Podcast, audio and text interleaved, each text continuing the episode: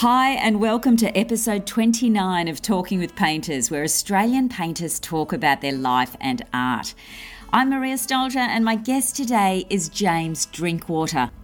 He's a musician, singer, songwriter, a poet, and a sculptor, but of course, he's primarily a painter and one of the most exciting contemporary artists creating work in Australia today. He's only 33, but he's had 20 solo shows across Australia and in London, Singapore, and Berlin.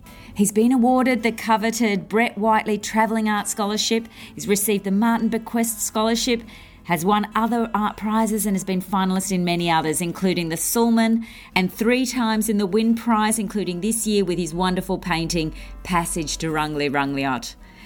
We talked about everything from what influenced him in art as a child in Newcastle to his time overseas and the fascinating stories behind two of his Wynne finalist paintings. You just have to hear the story behind the imagery for his painting, the fabulously titled Encrusting the Marvellous Heart. I met up with James in Newcastle, and although I knew before we met that we were both born there, we figured out that we actually grew up in the same suburb of Hamilton South, almost 20 years apart, of course but pretty strange coincidence. As usual, the paintings we talk about are on the website talkingwithpainters.com. I really enjoyed this conversation. I hope you do too. My name's James Drinkwater, and I was born in Newcastle. So, what's your earliest memories of like art when you're a kid?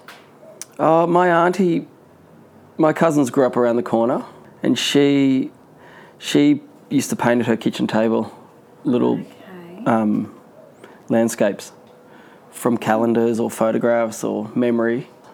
And we'd just be tearing through the house playing tips or whatever, or marbles or whatever kids did back then, or on our roller skates or, you know, all those things we shouldn't have been doing through the house. And um, she'd just be sitting smoking fags, listening to Paul Simon or Jethro Tull or yeah. Jones in like all those British choirs and and just sort of um, working on these really really sensitive, sincere landscapes. Mm. And she had then so I think the first entry point for me was to sit up and look through the the monographs, the art books she had there. So she had books on the French Impressionists and the Australian Impressionists and a bit of post Impressionism and the Fauves and oh, okay. so for me that just was it opened up whole new sort of realm.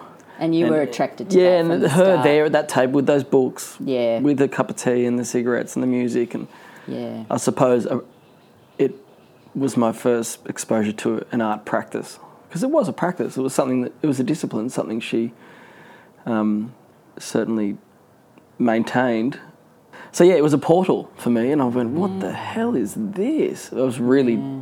turned on by it. So your parents weren't uh, painters? No, grew up in a, pre- a, relatively creative house. Mum played piano and was always in local theatre productions, and my sister's now a drama teacher, and dad's into literature, and oh, okay. So yeah. it was like, yeah, it was all it was all like into music and yeah. the arts, I suppose, loosely. But um, I I suppose then I taught mum and dad or brought them over to the visual arts, and now they're really real enthusiasts so yeah, that with my auntie, that was the first. That was the kind of um, where the whole thing was impregnated. Mm, mm. And so there's there's three sort of factors in Newcastle. There was that mm. conception, and then uh, another friend's mother put us into a holiday art clinic. There used to be a art school in town called the Ron Hartree Art School. I don't know if you're familiar with it or not. Yeah, Looked over the harbour in an old warehouse in the city. Mm. And he did adult painting classes, life drawing, and all that stuff. But he also, in the school holidays, did holiday art clinics for kids. Yeah. So a friend's mum put us in for two weeks, you know, of tie dye and coil pots, all that sort of stuff. And I just took to it like moth to a flame. And when we went back to school, I said to my mum, "Do you think I could keep going back? I really, really like that place." Yeah. So I started going after school. Yeah. And then Ron Hartree, who ran the school, said to Mum, I think James would probably enjoy the Saturday afternoon painting class, which is like teenagers to to adults. Oh yeah. I was about so I was ten about that stage, eight or ten or something.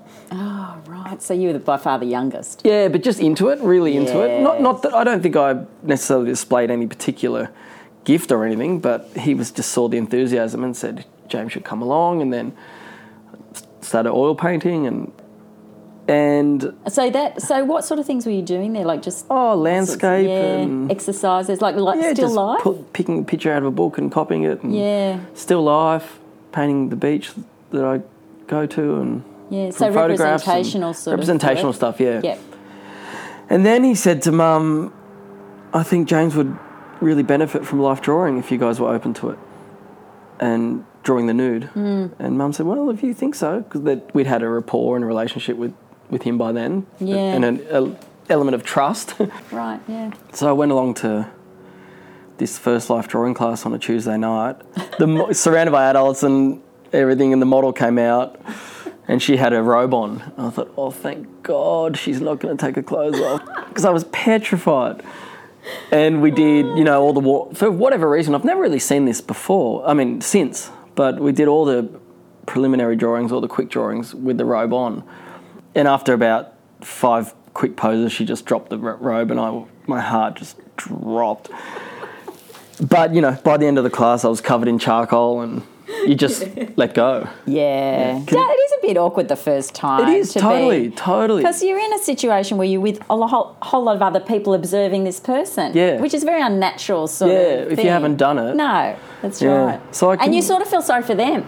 I remember at first when Did I you? first started Oh. life drawing, I used to feel, well, the main reason I felt sorry for them was because I thought they were getting, that must have been very uncomfortable. Oh, with the long poses. And, yeah. And I used to think, Oh, oh, I used to yeah. think to the teacher, I thought, oh, does the teacher know? Do they need a break? Yeah. Yeah, yeah. Are they cramped? anyway. So that was, um, so what was that like? Like how That was did you- amazing, and I continued that from the age of 10 till the age of 18 for two nights a week. So I really kind of call that my training. Yeah. Yeah. It was so you vigorous, felt you know, six to eight hours of life drawing a week for eight years. Yeah, and It was serious. religious. And then painting on a Saturday afternoon.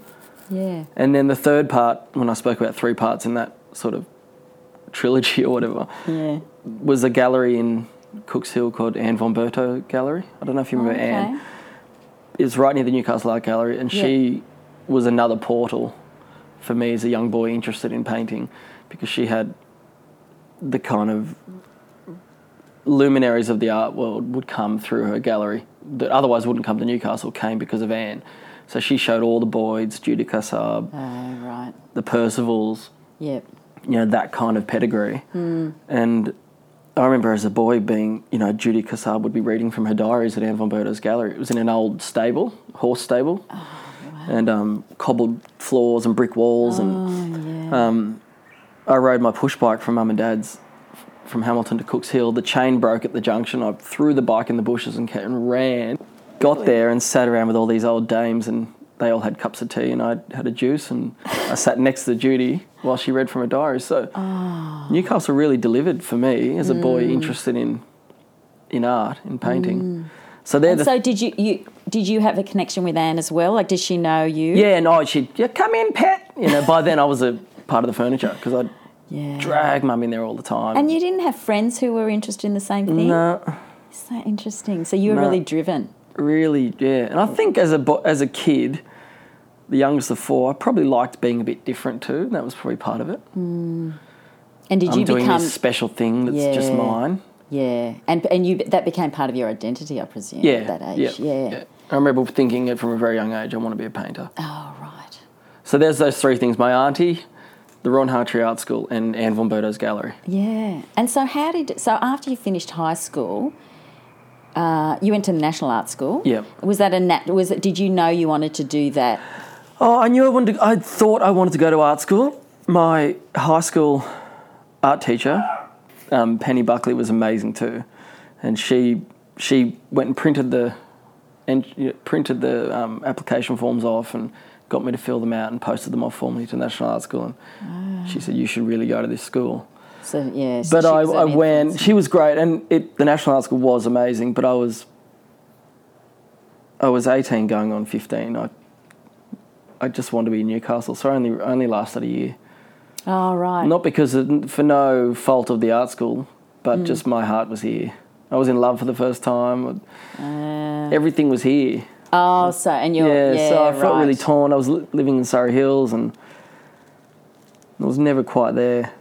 And and I've like a lot of the things we did, like still life in tone, in greys and blacks and whites and in gradients and life drawing. A lot of it, um, I was sort of like, oh, I've done this.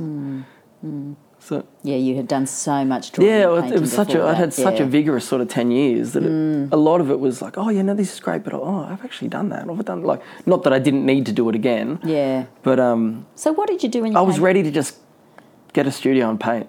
That's all I Yeah, wanted to do. yeah. and go to the beach.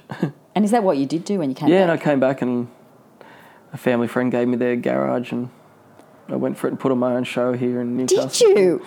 How did you organise that? Like, just you just Oh, we're on a camping holiday and James wants a studio and some. Oh, geez, you can use my old shed or something and. oh, And then they had the Newcastle Art Space, the art, community arts centre had a actually really beautiful gallery space, and you had to apply, which meant bring in bring in five pictures, and the the ladies at that time stood around and said, "Yeah, you're you're yep, you're all right. We'll give you a show." and how was that? How'd it go? It was great. It sold out. it was great. Had a little bit of money in my pocket, and I could buy more paints, and mm. And were you doing sort of abstract sort of work back then? that What was my first foray into abstraction. right. And so, but you didn't end up staying in Newcastle. What happened?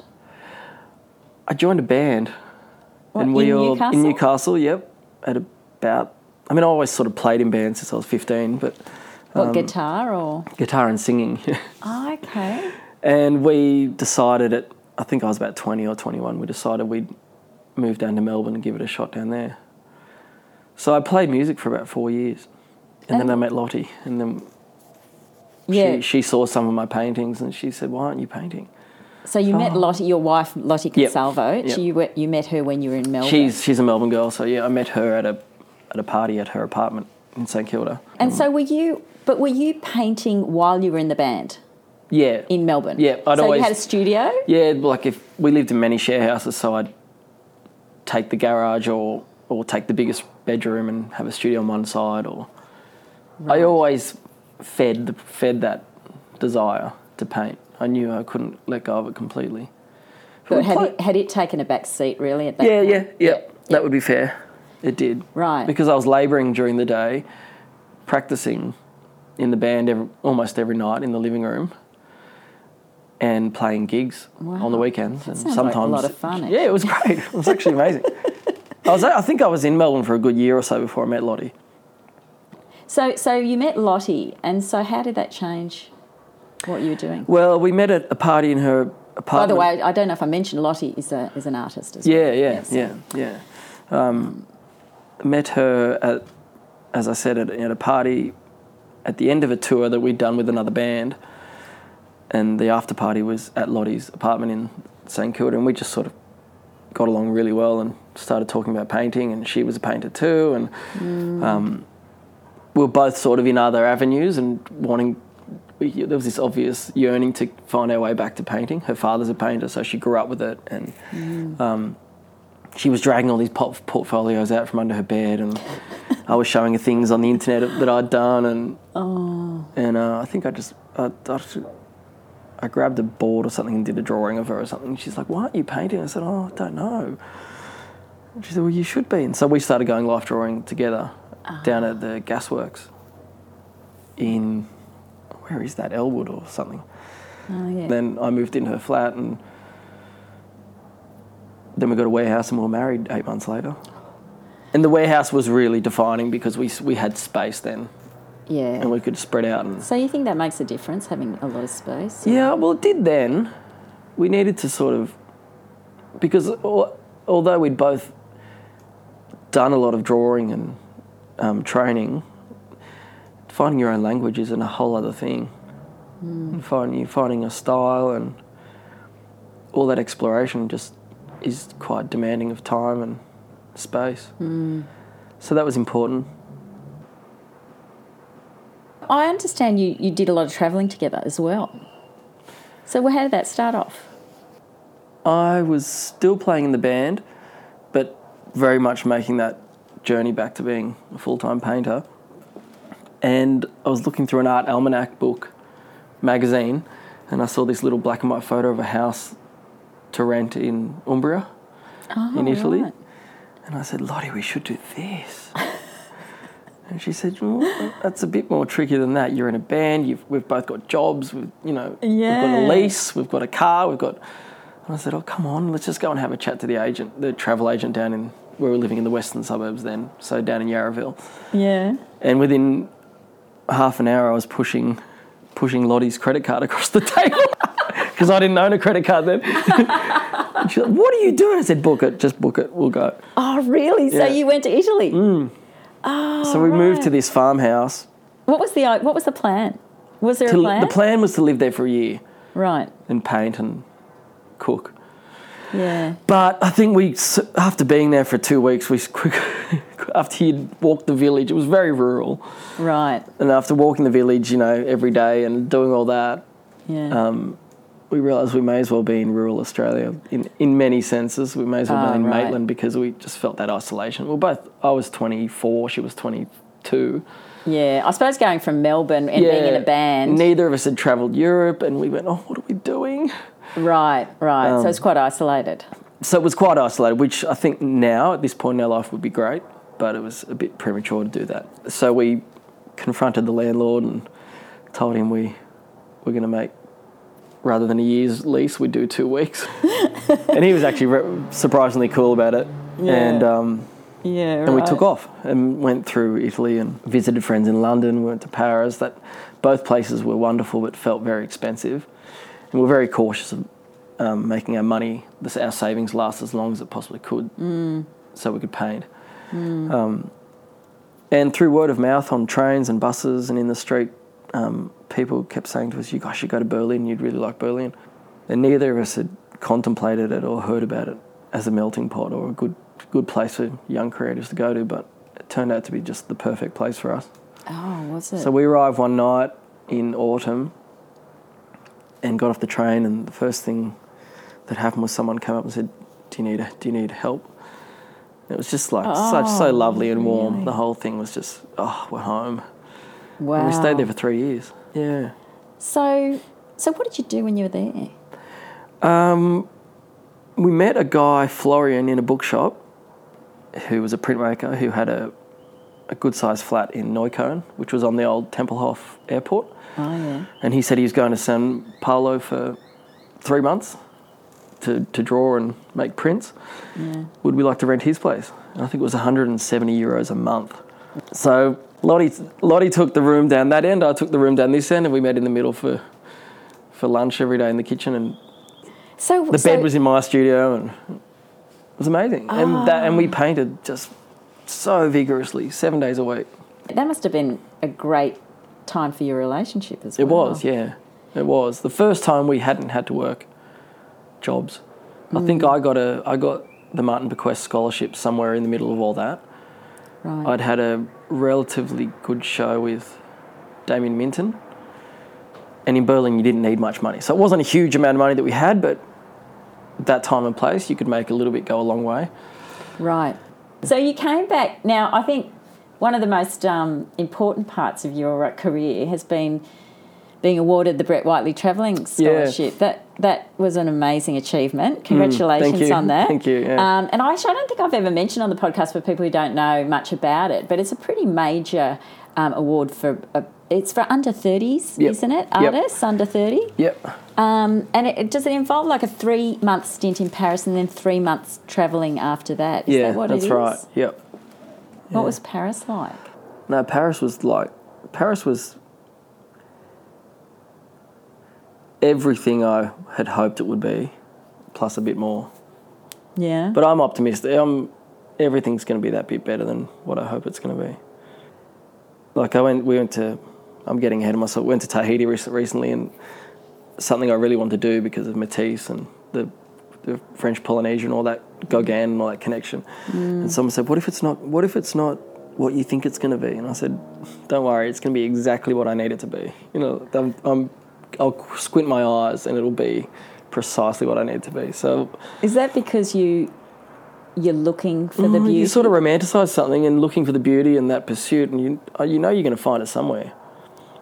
If It's it's, not in mind- nature, you'll find mm. it in things you find on the ground or Is that in the people. Or, by sort of consciously um, not noticing the, the sort of negative stuff? oh no, I think it's what other people would think is negative. I don't. I, it's all beautiful. Like I think it's flipping that whole flipping that. There's going to be you know the negative things could just be things that are tragic about a place, which tragedy has its own strange beauty about it. I remember seeing that video you did that when you're in Berlin. Um, What there was was a short video of you talking about, I think it was Berlin. It was Yeah. Germany, definitely. Yeah, yeah. And I was struck by the fact that you were just took you, everything around you. You just saw the beauty in it, Mm. and you like just the trees and the Yeah. and every grass scum on the ground. And I just, thought, I want to be like that. That is a great way to go through life. Yeah. That that's a real gift. Is that something you've had all your life, Yeah. even yeah. as a child? I think I'm. I was the young, as I said before. I was the youngest of four, and I. My mother. My mother says I walked into the world assuming everybody would love me, and therefore they did. but you look at you. You can tell a young man who's been loved by his mother, and I think I was very loved, and so therefore my outlook has been optimistic. Things would always work out, and even when things sort of turn turn bleak, you can you can turn that into something beautiful too. yeah, right. And That um, is my particular gift, I suppose, that I, I Well- look through that lens. well, I think it's quite a rare thing Mm. actually, and I think it's a it's a great quality to have. Um, so So back to Paris.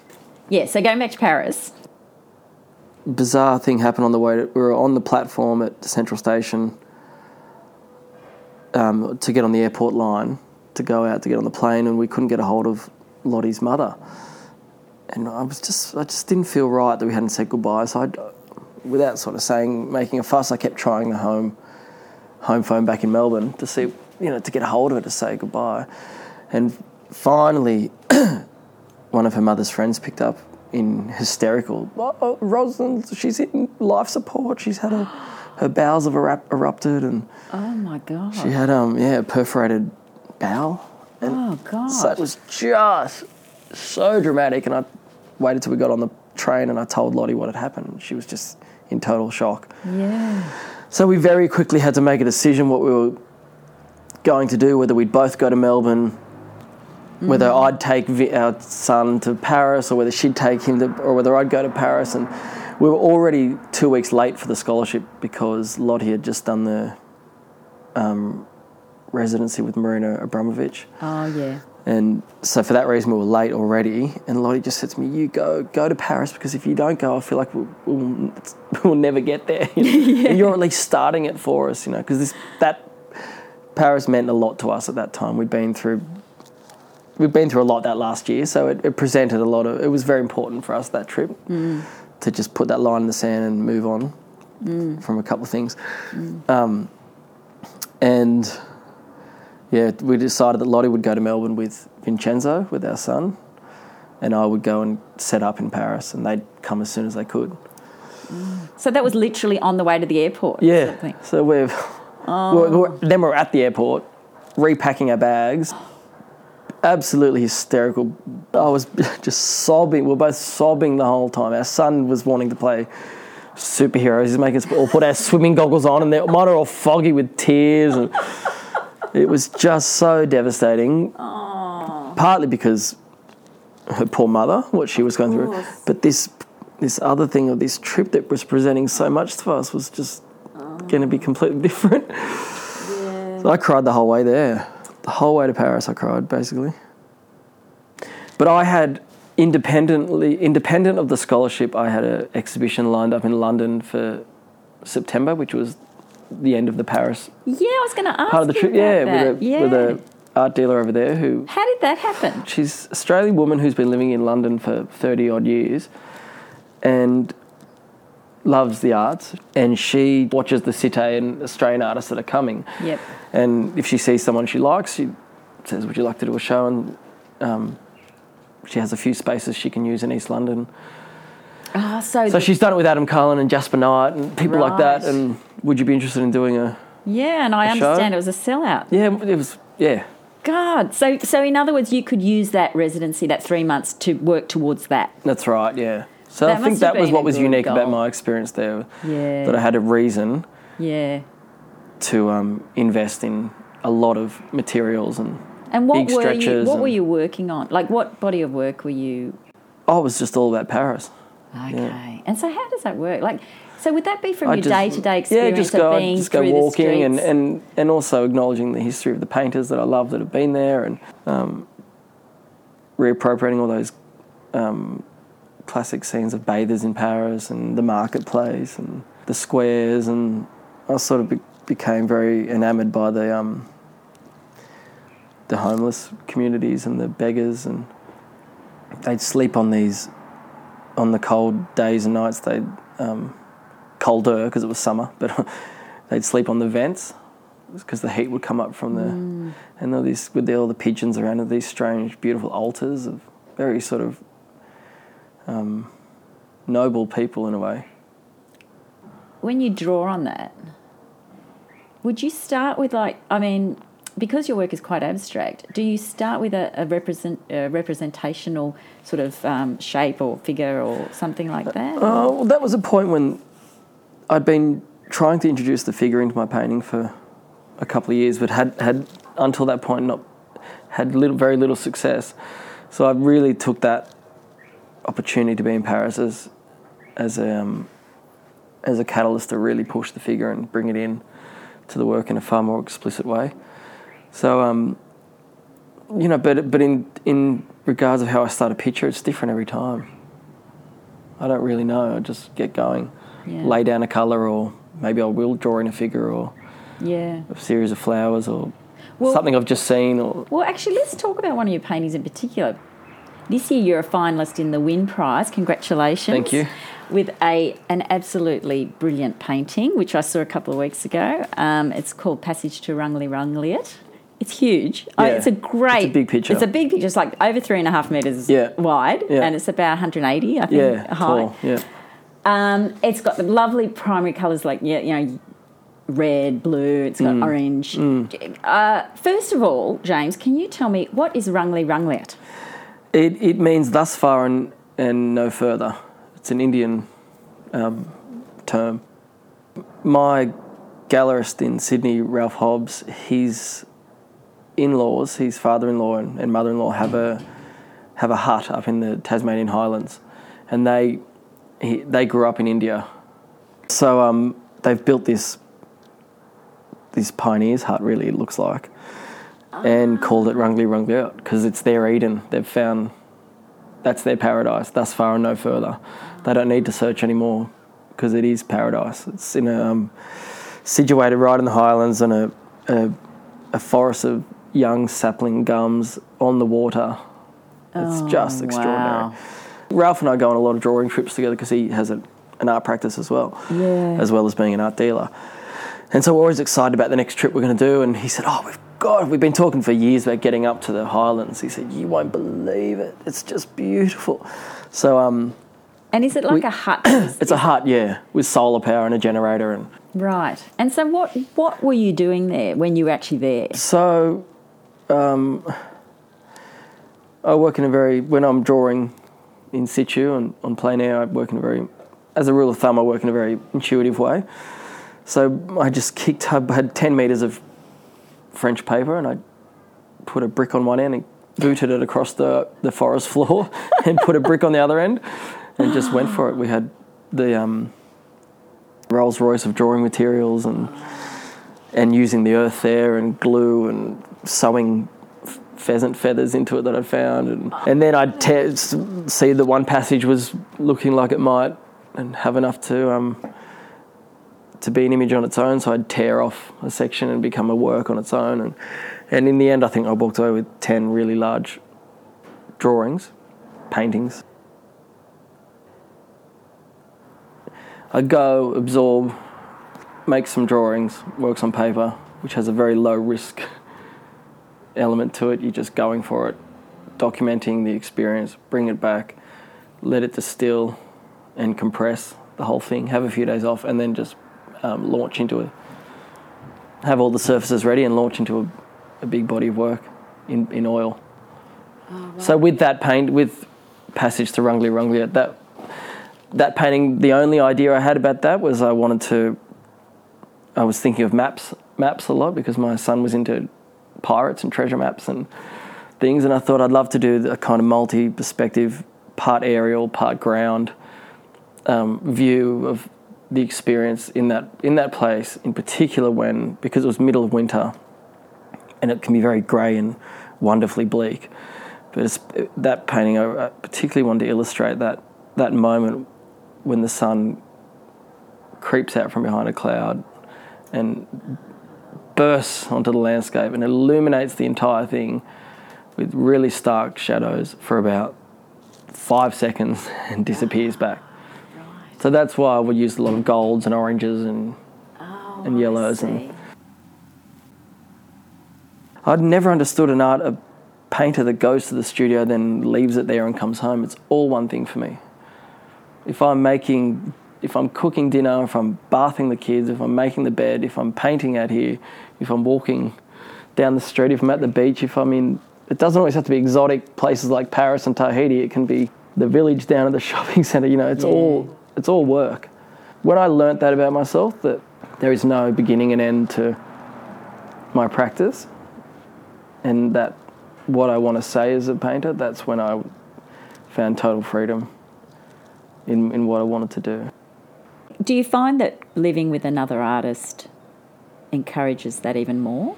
Yeah, absolutely, because we're like, we're like a cut, you know. Apart from the fact that we're in love, we're also like a couple of roommates who are really into the footy or something, or punk music or whatever. We're total devotees to to aesthetics, so we're just constantly riffing ideas, and and that never gets boring. And we have our studios separate but together on the same block, so we have all this uh, lovely overlapping of what what we're looking at, or oh, I found this. Have you ever seen this? Or what do you think of that? And yeah, so that's yeah, that is yeah. I think if I was married to someone that was in you know a doctor or something, I might it, there might be more of a divide between home life and work life, but no, for that, I think that does play a part. Yeah. Um, can I take you Mm. to talk about um, your process and your techniques? Because I would like to um, direct every listener to the podcast Mm. to the YouTube clip of um, the band Holy Holy, who have, have done Yeah. a music clip of you painting, and I think it's called "This Message." Is it called "This"? Uh, Message, yeah, that song? this message or that message. That message, yeah. And it's basically a few minutes of you painting. Now, Hmm. I don't know if you did half that stuff just for the video, but I could not believe it. I thought, and I think everybody should watch it just as a lesson in how to let go. If you want to let go in your painting technique, just watch this. I mean, you are go, doing everything from like flinging paint from Yeah. about two meters away onto the surface. Hmm. You know, obviously doing things like spray painting and um, Cutting out things with the saws and yeah, that's right. So screwing and gluing and yeah, like taking a piece of timber, screwing it on with like um, cordless screwdriver or whatever it is, yeah. cordless drill, but with a lot of sort of spontaneity. yeah. Um, and the thing that I really found really interesting, and I've never seen this before, is where you've got the you've got this painting you're working on against the wall, so it's hanging on the wall, and then you've put a mirror against the wall so that it's reflected into the mirror, and then you stand on this mirror and you start drawing, I think with charcoal, by looking into the mirror. So it's not only far away, but it's backwards. Yeah, that's right.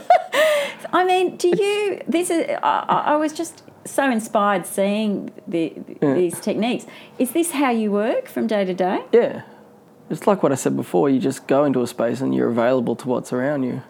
And if I, s- I've used that mirror for 10 years as a thing hanging around the studio, and suddenly it became its function became very obvious to me. I can I can never go into the studio and do the same thing I did yesterday. And I have objects like mirrors and things I've found on the street, and I keep every old paint. I never throw out a paintbrush when it's dead. You know, like pot, old pots and old pots and pans and platters and plates that I've used as a palette for five years, then get stuck on. And I've always thought that a, a good studio should operate like a good kitchen. Everything gets ground back down into a stock. You know, you you waste this. Very little goes into the bin out of this studio. Like I, even all the rags I keep and um, date them and archive them. All my palettes I date and archive. Yeah, we were talking about I suppose that. it's a sickness. Well, no, I love it. Can I just talk about your palette for a sec? Because we were looking at it a second ago. Yeah. It's a it's a piece of plywood, basically. Is that Yeah, what just- it is? yeah, off-cut large piece of yeah. plywood. And you were just using this one for your Tahiti. You were saying for your Tahiti uh, Paintings, yeah. paintings Yeah. that we've done recently. Yeah. And they're just beautiful colours. And I can see why you would archive that because it is a representation of that. Time and place. Yeah. I wrote a great journal entry.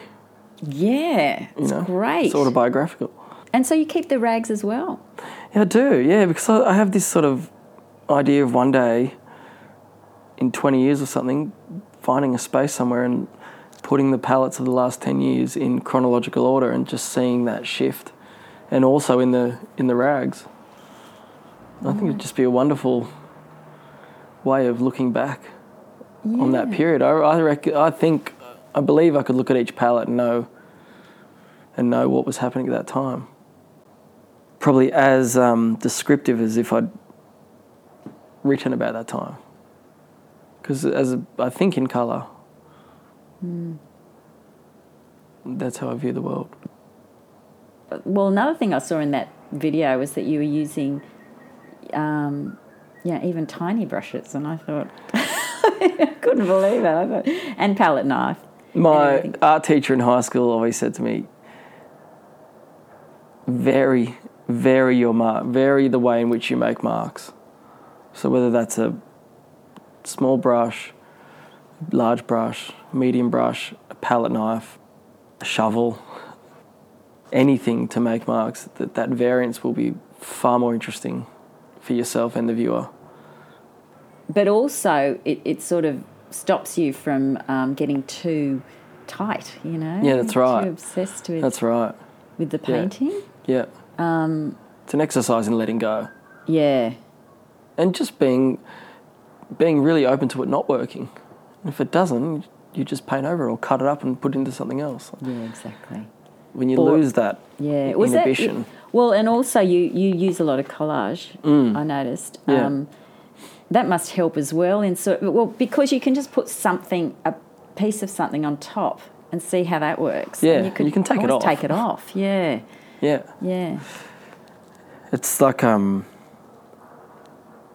Conrad Marca-Relli, the New York collage painter from the 50s school of abstract expressionism, always said it's it's about cancellation.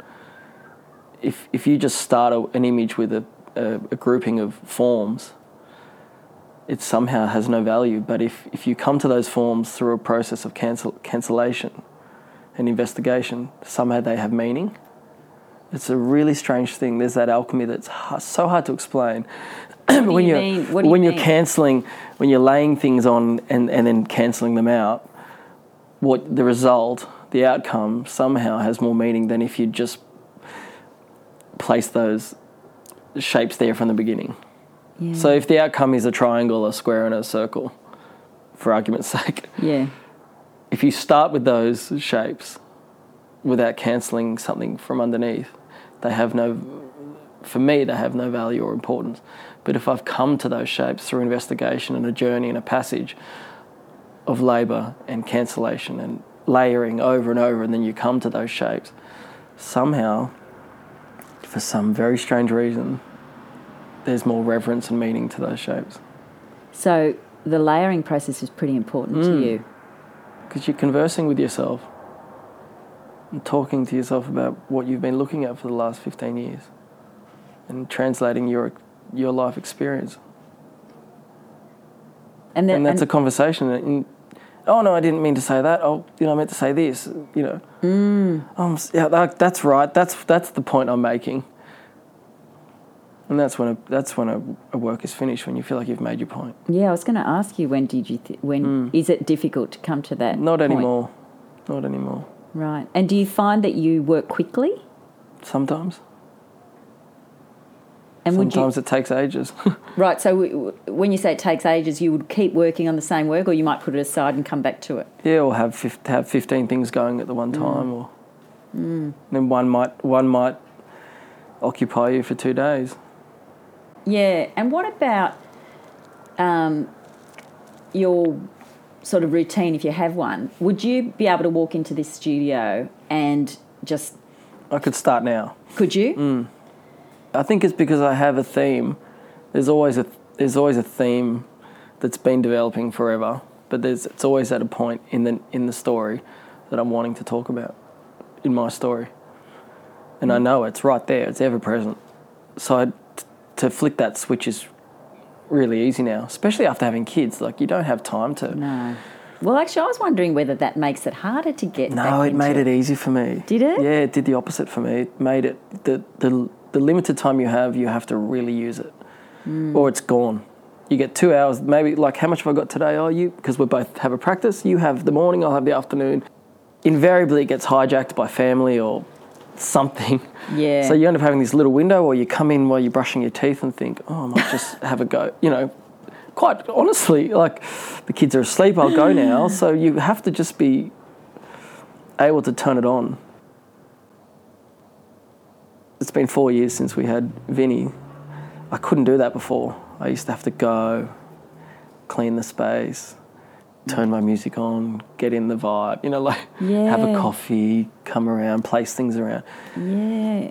Because now you've got this matter. unlimited and, time. Yeah, and and I think that urgency is really really a wonderful thing to harness.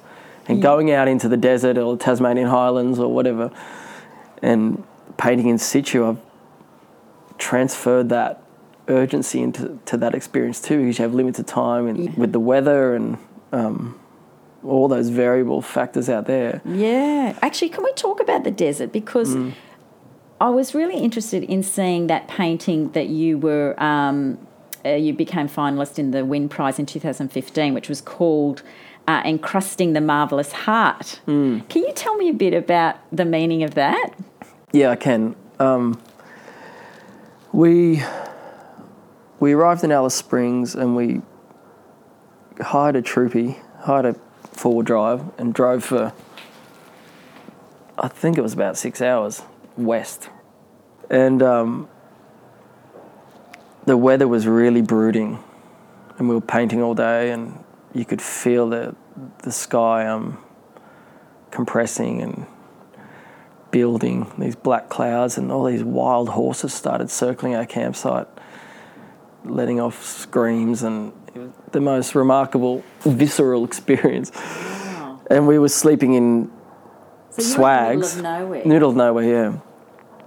Um, sleeping in swags under the stars. And um, the sky opened up, and all these um, jewels appeared, you know, all the stars in the sky and it was a really strange night because the um, the two guys that took us out there were, were very very aware that the weather could change any minute. And if we if we needed to, we had to get in the cars and go before the rain got in and, and turned everything to mud because then we'd be stuck out there.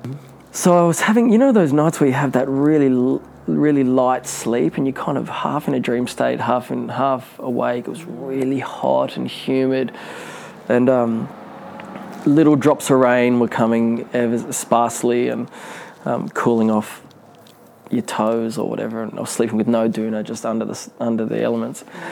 And I had this kind of strange. I don't know whether I was how much, or how asleep I was, but I had this dream where um, where my wife and my son started circling my swag. almost like spirits because I was that was the first trip I'd done away from them when we had our first son. So I was kind of really, um, I had this compass that my father-in-law gave me, which was very symbolic because I'd, tur- I'd turn it to home and face them and talk to them.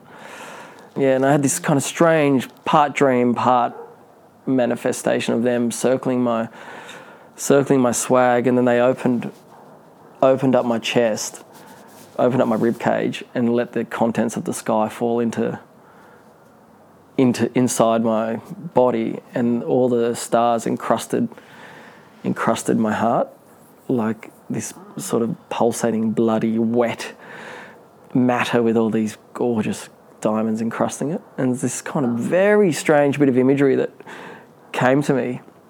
And then they closed me back up and sewed my chest back up, and and I could see the the bruises, and um, and then they sang until the bruises were better and disappeared. And so I, that's that's that was a very bizarre, But was amazing. that like a an uplifting experience? It was, yeah, it was, yeah.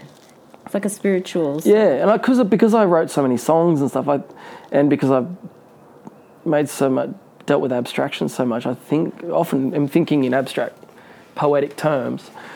So it wasn't, a, it wasn't, it was a very beautiful, peculiar thing, but it wasn't something I, it was quite, um,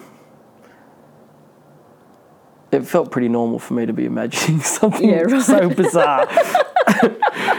So you weren't disturbed or anything. So I wasn't disturbed by it, but I was like, oh, gee, that's great imagery. And that, that, that'd be a Yeah. good, Encrusting the Marvellous Heart would be a good title for that series, if, if for the series of paintings that comes out of that So the, the, the word heart wasn't really Central Australian. no, but then it plays on that too. Yeah, Absolutely. sure. It's a nod to that. Yeah. Right, yeah. right. The Marvellous Heart being the centre of this country. And, and it's, um, Yeah, and that, that painting too, that was, it's, it's a diptych, isn't it? Really? Yeah, Would you call yeah. that a Yeah, diptych? yeah. so it's two panels.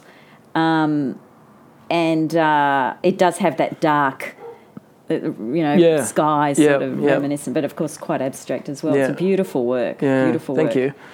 And we did, actually, we did have to get in the car at about 4 a.m. and Oh, get out of there because it, the rains came in a big way.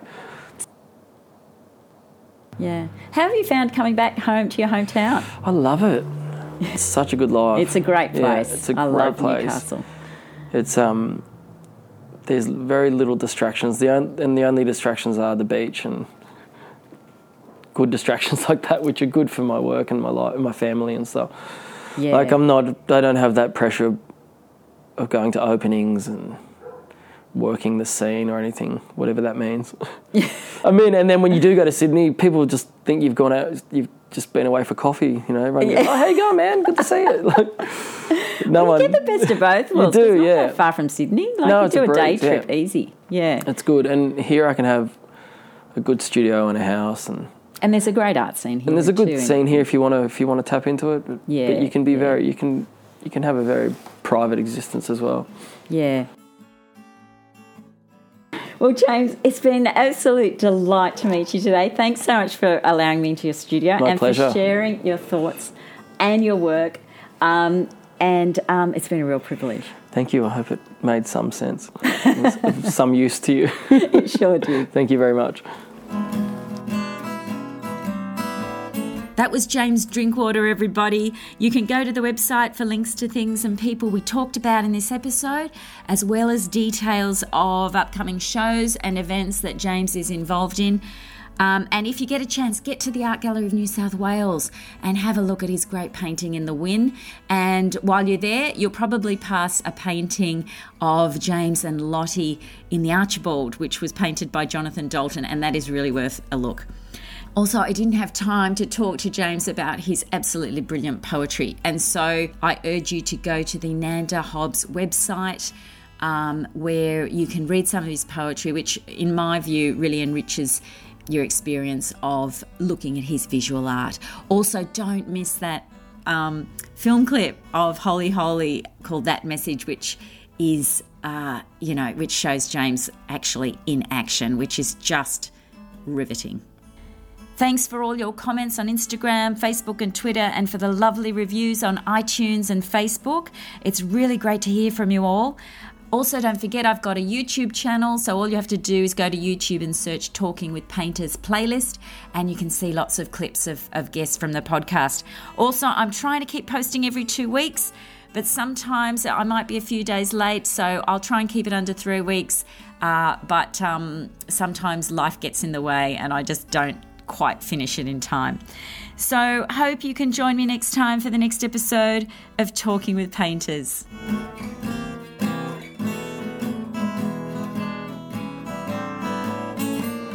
I don't sort of go out there with any idea. Like we're going to the desert this coming week, and my head's just vacant. I can't wait to go there and absorb whatever's going to happen this time.